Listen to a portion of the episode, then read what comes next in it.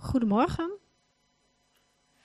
Wat, uh, wat, fijn dat ik hier mag komen. Ik kom hier ook wel eens in een andere rol. En ik vind ook, uh, nou ja, ik maak me heel dankbaar dat ik hier mijn verhaal mag vertellen.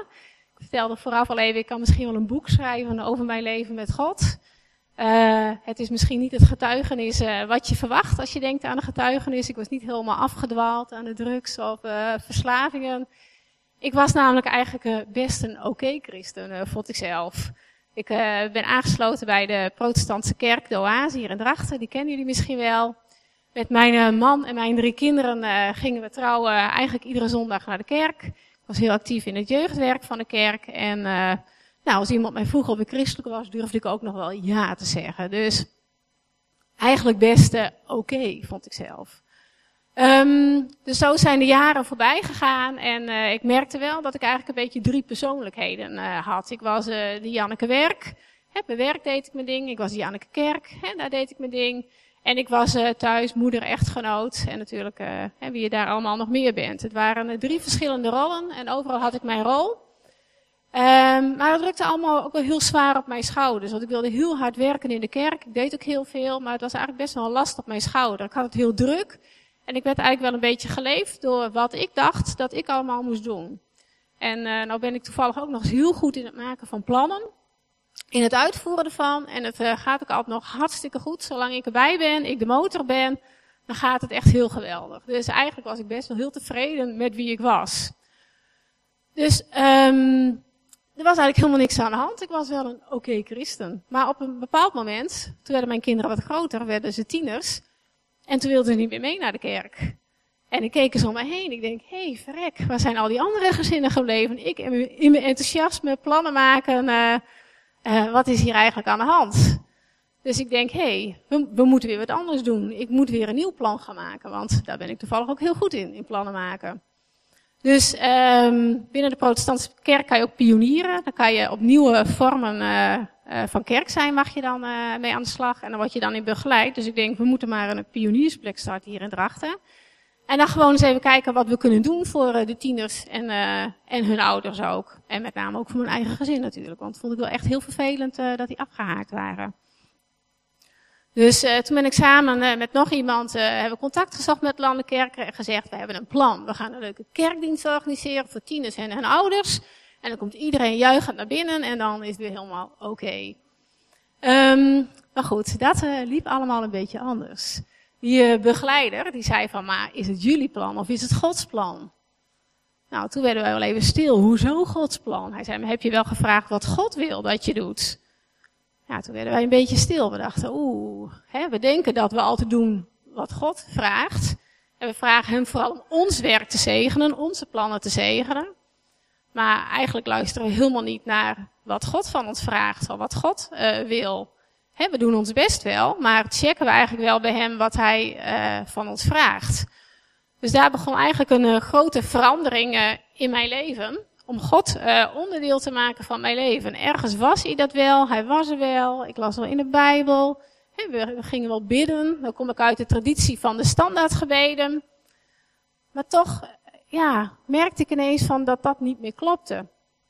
En ik ben uh, aan de slag gegaan met, uh, met het oefenen. Ik denk, die Bijbel, ik lees er wel hapsnap in, maar ik heb eigenlijk helemaal nog nooit de Bijbel van voor naar achteren gelezen. Dus ik ben samen uh, met nog iemand de Bijbel helemaal gaan lezen in een jaar. Elke ochtend uh, een uh, half uurtje daarvoor prijplannen. En ben ik gewoon de hele Bijbel gelezen. En ik was gewoon verbaasd over wat ik er allemaal in las. Wat God allemaal deed, wat hij zei. Maar ook dat God tot mij ging spreken door de Bijbel heen. Dat ik teksten kreeg die ik nodig had. dat ik geïnspireerd werd. Dat ik, dat ik ermee aan de slag kon. Maar ondertussen liep ook nog dat pioniersproces binnen onze kerk om het op te starten. En het liep allemaal niet heel goed. Want als je de tieners uit de kerk wil halen, dan wordt het nooit met gejuich ontvangen. Want iedereen wil de tieners graag in de kerk hebben. Dus zaten op het moment toch een beetje in een dieptepunt dat we dachten, ja, wat moeten we nou? Maar is het pionieren wel Gods plan? Zover waren we al, hè, dat we Gods plan wilden uitvoeren. Um, en we zaten uh, met ons leesplan zaten in het Oude Testament, met al die profeten die allemaal tekenen van God altijd vragen. En ja, ik heb er helemaal geen ervaring mee binnen de PKN. Ja, we lezen er wel over, maar is het niet iets uh, hè, wat, wat iets van nu is, van het hier en nu?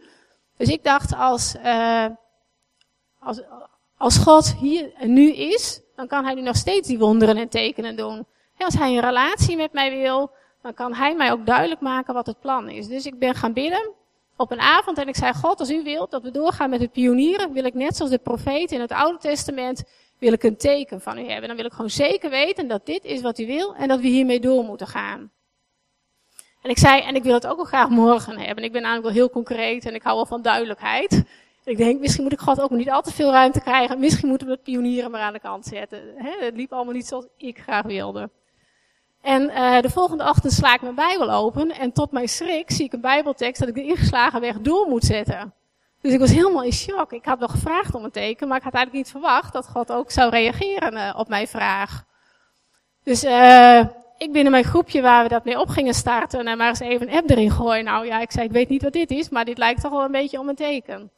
Waarop uh, een vriend van mij zei, ja, maar dat is misschien voor jou een teken dat jij door moet gaan, maar misschien niet voor mij, hè? Ik wil ook een teken. Toen dacht ik, oh, dat gaat helemaal mis, hè? God heeft zich nu al één keer zo duidelijk uitgesproken, dat gaat hij vast niet twee keer doen, kleingelovig als we zijn. Dus hij ging ook bidden en tot onze verbazing, de volgende ochtend hij een andere bijbeltekst met dezelfde strekking, ga door, hou vol. Dus dat was eigenlijk onze eerste bijzondere uh, ervaring eigenlijk met God. Dat het uh, de God is van het hier en het nu, dat Hij er is, dat Hij tot ons spreekt. Dus daar zijn we mee aan de slag gegaan. En we dachten, we moeten daar verder mee. We moeten meer van God. Dus we zijn ook gaan bidden. Ik kom uit de traditie van de standaardgebeden. Eh, onze vader of andere gebeden. Maar niet uh, een krachtig gebed van, uh, van mij naar God. Bij het eten uh, gingen we altijd even bidden en voor het slapen gaan.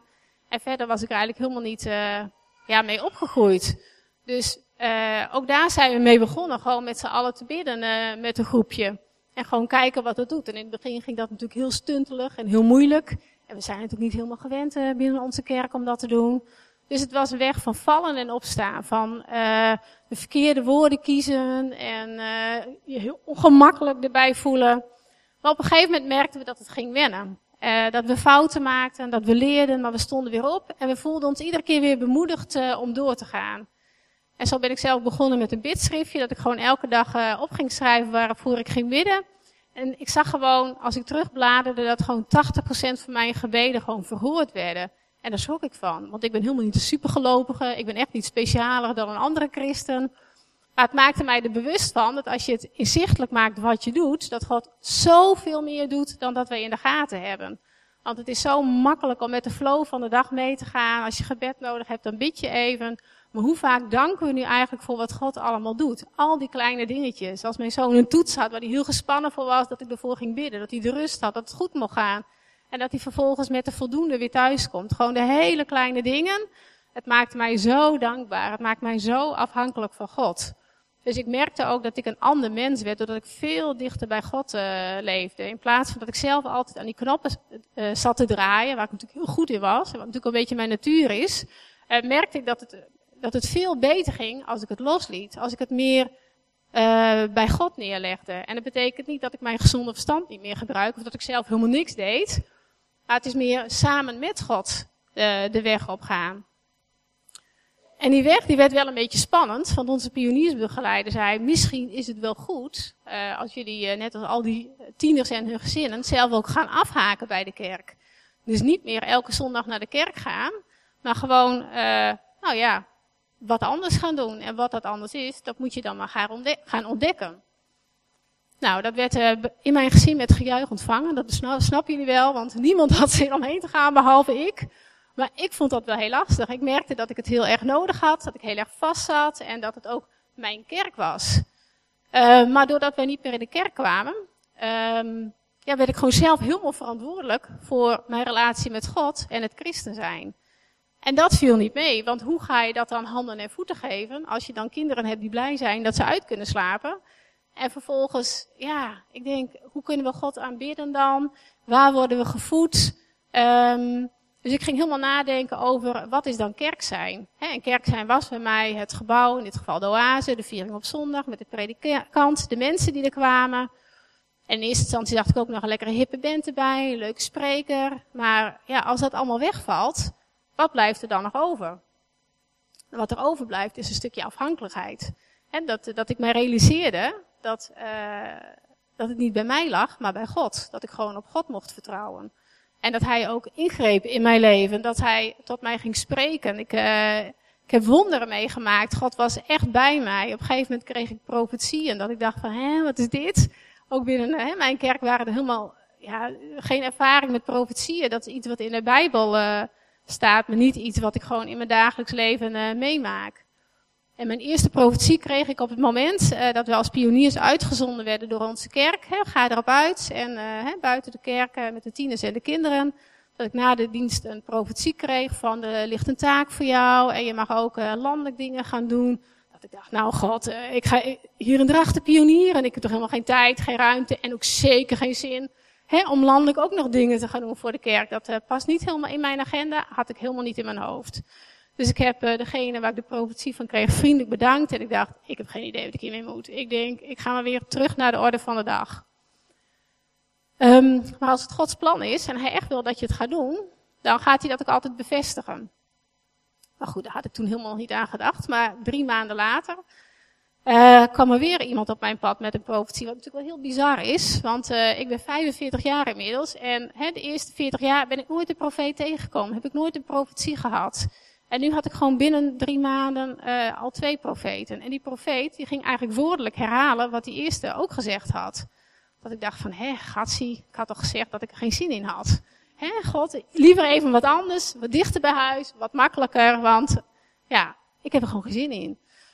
Maar goed, ik heb hem weer aangehoord en ik dacht, nou ja, hmm, ik weet het niet. Maar het was voor de vakantie, ik denk, lekker op vakantie en weer door. Nou ja, geloof het of niet, uh, dit heeft zich zes keer herhaald binnen één jaar tijd. Dat ik ineens overal profeten op mijn pad kwam, uh, tegenkwam en die allemaal dezelfde boodschap hadden. En bij de zesde keer toen dacht ik, oké God, het is goed. Als u denkt dat ik het kan, dan zal het gaan op een manier die bij mij past. En wat gewoon ook te combineren is met kerk, werk, gezin en het pionieren. En op het moment dat ik de, de rust daarin gevonden had, toen ging inderdaad de telefoon, kwam wat klussen op mijn pad. Dat ik dacht van, oh, dit is het maar. Ik had het gewoon heel groot gemaakt. Nou, waren gewoon dingen ja, waar ik gewoon heel goed in was en wat ik gewoon heel goed mee kan combineren. Maar wat het mij wel uh, geleerd heeft, is um, uh, dat God heel veel doet met mij. Hij spreekt tegen mij, heeft een plan voor mij. En niet omdat ik nog heel speciaal en bijzonder ben. Dat heeft hij voor iedereen. Dat heeft hij ook voor ieder van jullie die hier zit. En dat heeft God ook niet de laatste vijf jaar in mijn leven gehad. Hij heeft al 45 jaar een plan met mijn leven. Alleen praat hij wel tot mij, maar ik luister niet zo goed.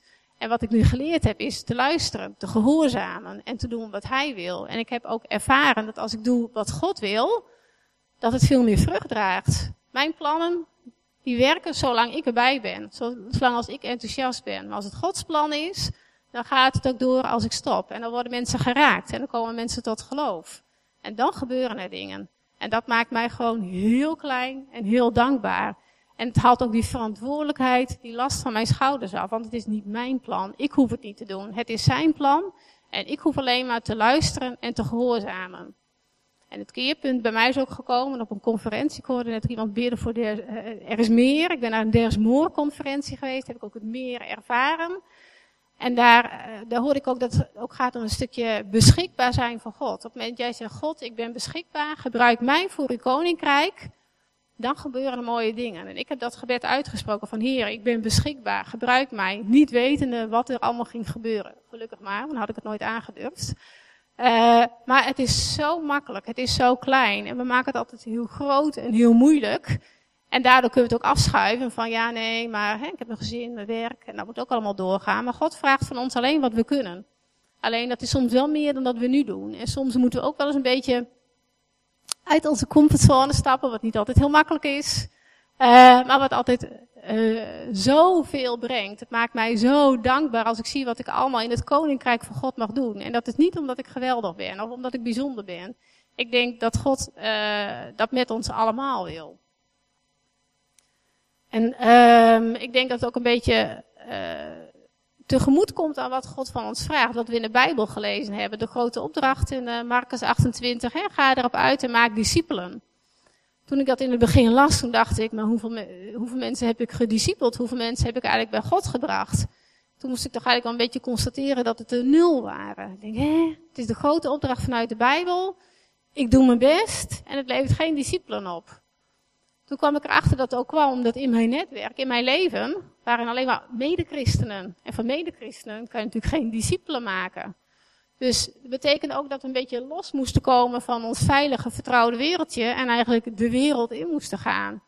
En dan klinkt dat een heel grote wereld in, want dan denken we gelijk aan zendelingen en uh, hè, nou ver weg. Maar uh, de wijde wereld is ook in onze straat, uh, dat is overal. En zo zijn wij ook als gezin um, erop uitgetrokken. Naar de achterstandswijk zijn wij een soort buddy-gezin geworden van een kind in een achterstandswijk, gezin in een achterstandswijk. Die gewoon in de hulpverlening zitten, en eigenlijk helemaal niks op orde hebben. De financiën niet, het huis niet, de relatie niet, allemaal problemen met kinderen. En dat wij uh, gekoppeld zijn in dat gezin en dat we elke maand uh, zijn gaan samen doen, noemen we het dan. Gaan we samen een activiteit doen bij hun thuis. We gaan de zolder opruimen, de tuin doen. Um, dus gewoon heel praktisch gaan we het voor hen doen. Het is niet een christelijk gezin. Maar wel een gezin wat echt hulp nodig heeft. En voor mij komt het ook heel dicht bij wat Jezus uh, ook deed. Hè? Zorg voor de armen, wie dorst heeft, geef je te drinken. Ik denk, ja, dat, dat is wat we daar aan het doen zijn. En is het moeilijk? Nou ja en nee, want wij hebben heel veel goede plannen. Wij weten precies hoe het moet. Wij zitten in onze comfortabele huisjes en hebben het op orde. Geef me een week en ik heb het daar ook op orde. Maar eigenlijk is dat niet wat Jezus deed. Jezus trok met de mensen op. Hij ging ze niet veroordelen of van laat mij het maar even doen. Hij nam, hij nam de mensen mee. En dat hebben wij als gezin ook gedaan met dit gezin. Wij, wij wandelen met hen mee. He. Wij doen wat zij graag willen dat er gedaan moet worden op de manier dat zij het graag willen. Want daarmee zijn zij gekend in hun eigenheid. En nou, we doen het nu ongeveer een half jaar. Wat ontzettend mooi is om te zien, um, is dat we het A met liefde doen. Uh, onze kinderen, pubers uh, inmiddels, uh, nou, daar gaat de wereld voor hen open. Die komen eens even uit hun veilige wereldje en zien ook dat het anders kan. En voor dit gezin is hun leven veranderd. Zonder dat wij het doel hadden om dat te doen, is dat wel gebeurd doordat wij er gewoon zijn en wij bereid zijn om in hun te investeren. En door ons zien zij misschien ook wel een stukje van Jezus en van het Koninkrijk. Zonder dat ze nu al direct bekeerd zijn. Maar ik denk, hè, dat, dat is gewoon ook een wat langere weg. Je kan niet mensen die nog nooit van Jezus kerk gehoord hebben, gelijk meenemen naar de kerk, laat je dopen en je hoort er ook bij. En dat, dat is gewoon een lange weg. Maar als ik zie welke gesprekken we daar voeren, hun nieuwsgierigheid naar waarom wij doen wat we doen. En zoals het gaat in een achterstandswijk, word je daar ook gezien. De mensen uh, leven heel dicht bij elkaar. En daar kunnen we ook ontzettend veel van leren. Dus dat is, uh, ja, iets wat wij nu doen als gezin, wat ik me gewoon zes jaar geleden niet voor, voor had kunnen stellen, dat dat mijn kerk is. Want mijn kerk is niet meer het gebouw, niet meer de predikant, niet meer de viering op zondag, hoe goed en hoe waardevol dat is. Uh, mijn kerk ligt op straat. Hè, met de mensen die daar zijn, die ik daar tegenkom, op mijn werk, in allerlei settings.